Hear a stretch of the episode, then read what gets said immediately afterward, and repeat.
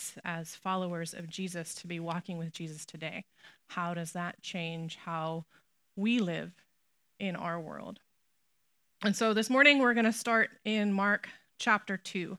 Um, we will be at the end of it, we're going to look at two different stories that um, touch on the same topic.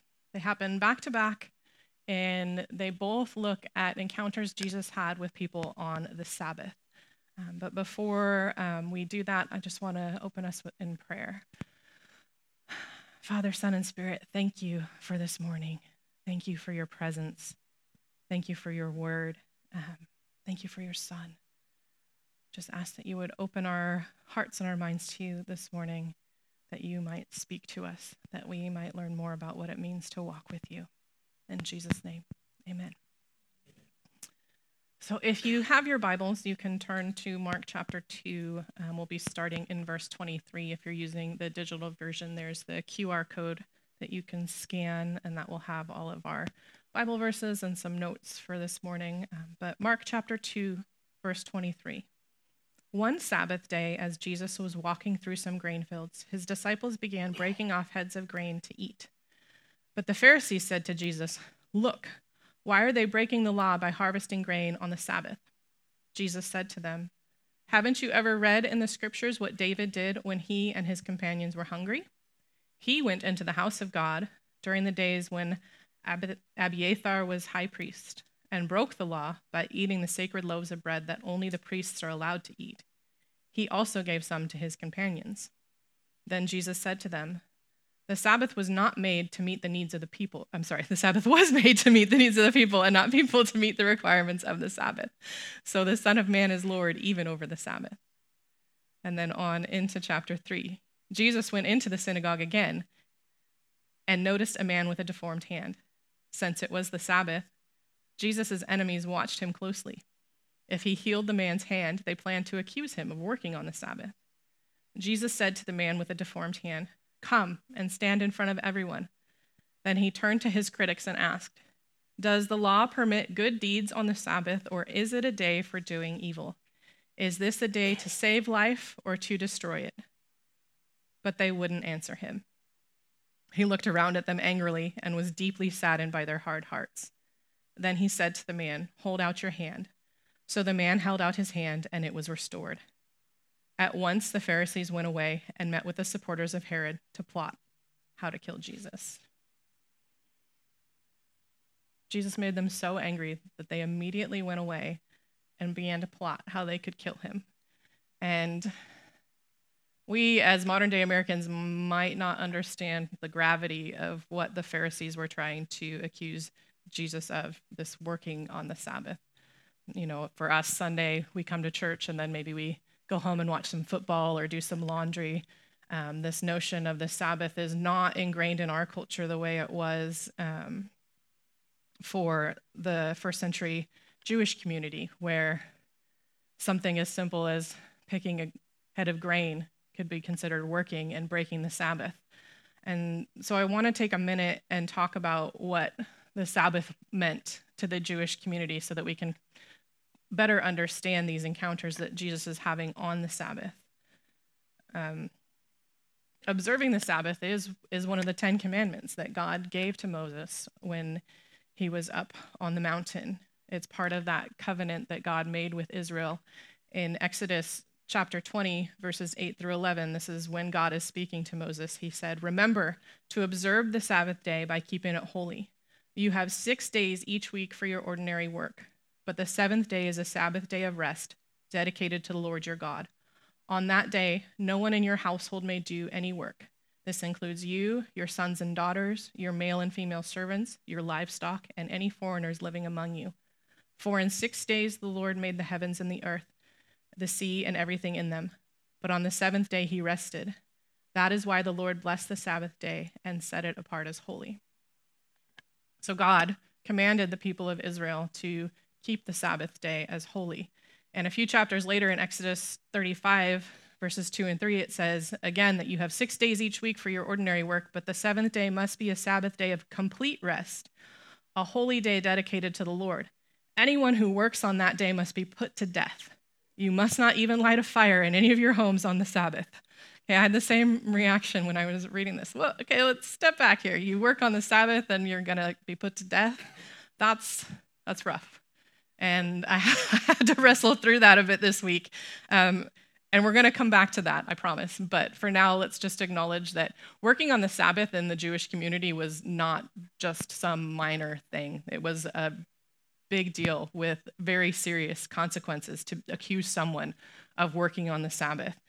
And you might be asking, though, like, how is picking a head of grain, how does that work? Like, that doesn't really take a lot of effort. And the, the thing is, because the consequence for working on the Sabbath was so serious, the, the Jewish community and the rabbis started coming up with this li- these lists of what does it mean to work, right? We want to make sure that we're not doing any work on the Sabbath because we don't want to die. And so they eventually identified 39 different kinds of things that are work that you're not allowed to do on the Sabbath. You, no sowing and reaping, so no picking those heads of grain, no kneading, no baking, no washing, no riding, no building. You can't travel, you can't buy or sell things. There's just this whole list of things because it's, they want to make sure they're not doing anything that's work, right? You got to be extra careful. It's meant to be a complete stop of anything that could be thought of as work. Um, the Jewish word for Sabbath is Shabbat, which means to cease, to stop, right? So they want to stop anything that might even be interpreted as work and spend that day as a holy day, resting from their labor, dedicating that day to, the, to God, because the Sabbath is meant to be a day of complete rest. And that's, that's a culture that, Jew, that Jesus and his disciples grew up in. They weren't unfamiliar with the Sabbath, they knew all the rules that went with the Sabbath. And yet here we find them on the Sabbath, walking through a grain field, picking heads of grain. And clearly, the Pharisees were watching them closely, following along behind them, because as soon as they start doing that, they're like, hey, Jesus, Jesus, wait, wait, look, look what your disciples are doing. They're breaking the law. They're harvesting on the Sabbath. Why are you letting your disciples do that? And how did Jesus respond? Well, he didn't walk it back. He didn't say, oh gosh, I'm so sorry.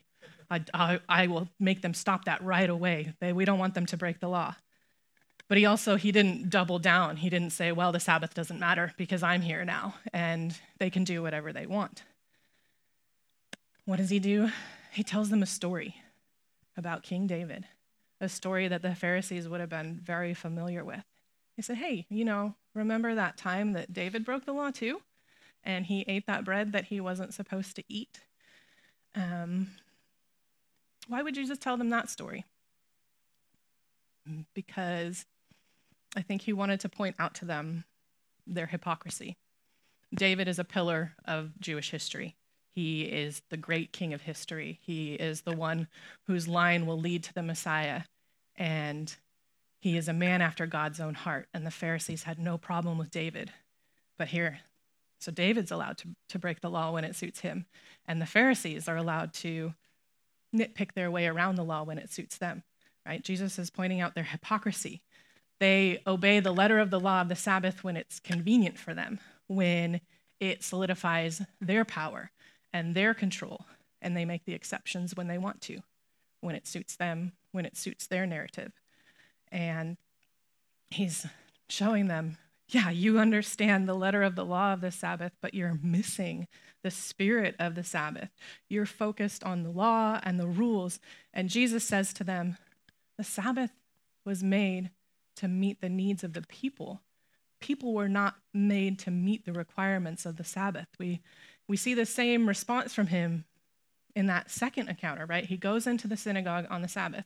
We don't know if it's the same Sabbath or a different one, but again, the Pharisees are following him around, looking for an excuse to accuse him of something. And what does Jesus do? He does exactly what they wanted him to do. They were waiting for him to heal the guy, and he heals the guy. But he does it in a way where they can't do anything because if they accuse him, they reveal their own hypocrisy because he asks them straight up Is this a day for good or is this a day for evil? What is the heart of the Sabbath? What is the whole point of all of this? Is it to meet these checklists of things to do, or is it something more than that. And the Pharisees are stuck. They can't accuse him because they know if they say, oh, well, you broke the Sabbath by healing that man, then the Sabbath is nothing. It's just a list of rules. Uh, and so they don't answer him. And Jesus gets angry. But he doesn't just get angry, he is also deeply saddened because of their hard hearts, right? They know in their hearts, Jesus is right. They know what they've done. But if they admit that Jesus is right, if they admit that the Sabbath is not just this checklist of things to do, then they have to admit that they have no power, that they are not the ones that are in control. Because if the Son of Man is Lord over the Sabbath, then that means they are not Lord over the Sabbath. They have no power to define their own righteousness or control the apparent righteousness of others. The Sabbath was made to meet the needs of the people. Jesus is trying to point them back to not what is the Sabbath, but why. Why did God mandate that they observe the Sabbath? What is it all for? Stop focusing so much on defining any little thing that might be work and stop and ask yourself why is God asking us to take a break from work in the first place? Back to you know the command to observe the Sabbath. In the six days the Lord made the heavens, the earth, the sea, and everything in them, but on the seventh day he rested. That is why the Lord blessed the Sabbath, because on the seventh day, God rested. It's pointing everyone back to the beginning, back to Genesis 2. Genesis 2 2 and 3 says, But by the seventh day, God had finished the work he had been doing. So on the seventh day, he rested from all his work. Then God blessed the seventh day and made it holy, because on it he rested from all the work of creating that he had done. The practice of the Sabbath is meant to remind us of that seventh day of creation where God was done with all the work of creating all the good things, and God rested and was simply present in his creation. I've been listening to a very long podcast series by the Bible Project. It's like 13 or 14 episodes. And I'm only like three or four episodes in, but talking about the Sabbath. And they're talking, they talk about this seventh day where God's entire presence simply filled his creation. He was done creating and he just simply existed in creation with his creation in perfect harmony and goodness and abundance. And this, with the Sabbath, God is reminding his people that this life right now that we're living, this is not what we were created for. The constant work, toil, struggle, everything that we have to just fight for, it feels like, that was a consequence of our sin.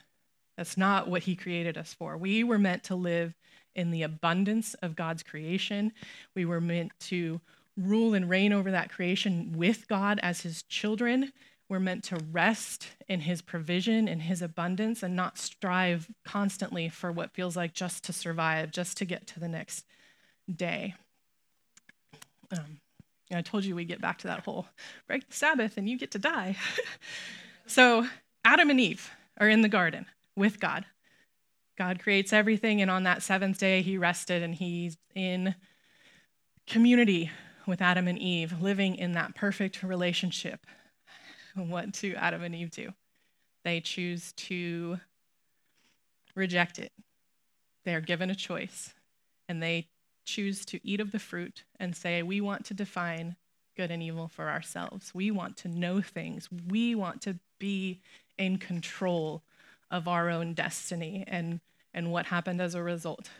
Death came into the world. And this is the very real symbolism that's built into the law about the Sabbath. God is reminding us that we have a choice. We can choose to live in God's kingdom, to observe the Sabbath in remembrance of the fact that it's not our way that we are living. We are living God's kingdom way. We can choose to accept his provision and his rest by remembering why we were created, or we can choose our own way. We can choose to live outside God's order. We can choose to strive for power and control over our own lives, but the only thing that that ever leads to is death. Okay, Adam and Eve chose to forsake the provision of God and to grasp at that control for themselves, and the consequence was death. The consequence of putting ourselves in the place of God is always death. The Pharisees saw the Sabbath as a tool for power and control, it's something that they could use to manipulate people into behaving the way they thought they should behave and to cast judgment and to say, well, these people are righteous and these people are not righteous. And I think we would be wise to reflect on our own lives and ask ourselves what what are those areas in my life? Where am I trying to maintain control or exert control? Where am I refusing to give up control to God because it would cost me something? Jesus' response to the Pharisees is to remind them that the Sabbath was not made so that people could have that checklist to fulfill and behaviors to conform to. The Sabbath was made to remind us that we were created for so much more than this. It was created to meet the needs of the people. And what is it that we need? Deep down at the core of who we are, what is it that we need? We need to be in the presence of God. We need to be in relationship with God. And that Sabbath exists to remind us of Eden and that time when we were in perfect relationship with God. But even more than that, it's meant to point us to the hope of the future and say that this is not the way it's always going to be. Jesus is going to come again, and all things will be made new, and everything will be set right, and we will live in a never ending Sabbath of God's rest and provision. Right? We can choose to continue living a life of constant toil and struggle for control, working for power, for money, for love, for fame, for whatever it is, or we can choose to surrender our lives to Jesus to surrender control of our lives to God and to rest in Him. In Matthew 11, Jesus says, Come to me, all of you who are weary and carry heavy burdens, and I will give you rest. Take my yoke upon you. Let me teach you, because I am humble and gentle at heart, and you will find rest for your souls. For my yoke is easy to bear, and the burden I give you is light. Sometimes the Sabbath feels inconvenient. Um, I know for me personally, I feel like it's impossible to fit everything I need to do into seven days of the week. So, how am I going to do it all in six days? Right? But it has to, it changes the way you think. When you have to fo- focus your life into those six days and remember that there's that seventh day, it shifts the focus from the work to the rest, right? It costs you something to follow Jesus. It's it's not something that you can just work into the inner spaces of your life. It's going to cost you something to follow Jesus, to center your life not around yourself, but around God and around his kingdom, and to make your entire focus of your week be on him and not yourself. And I know for me that feels impossible a lot of the times. Um, you can just ask my husband how good I am at giving up control of things. But, but that's an exhausting way to live when you're constantly trying to do everything on your own power and to control a world that's out of your control and will never be in your control. And Jesus says, just let it go. Give it to me. And here, take on my yoke, which is rest and trust in the provision of God and to say that I don't need to be in control. I don't need to constantly strive because I believe in a God who loves me, and a God who provides for me, and a God who wants the best for me, and I don't need to be in control. And so I'm going to ask Calvin and Ellie to come on back up, and I'm just want to take a minute and give you a bit of a, a challenge sometime this week to sit down and ask yourself two questions. Question one: What areas of what areas of my life am I trying to maintain control over? I know that uh, most of us probably don't observe a Sabbath the traditional way, but what areas of my life am I ref- making into that checklist? Am I trying to maintain control over so that I don't have to give up that power?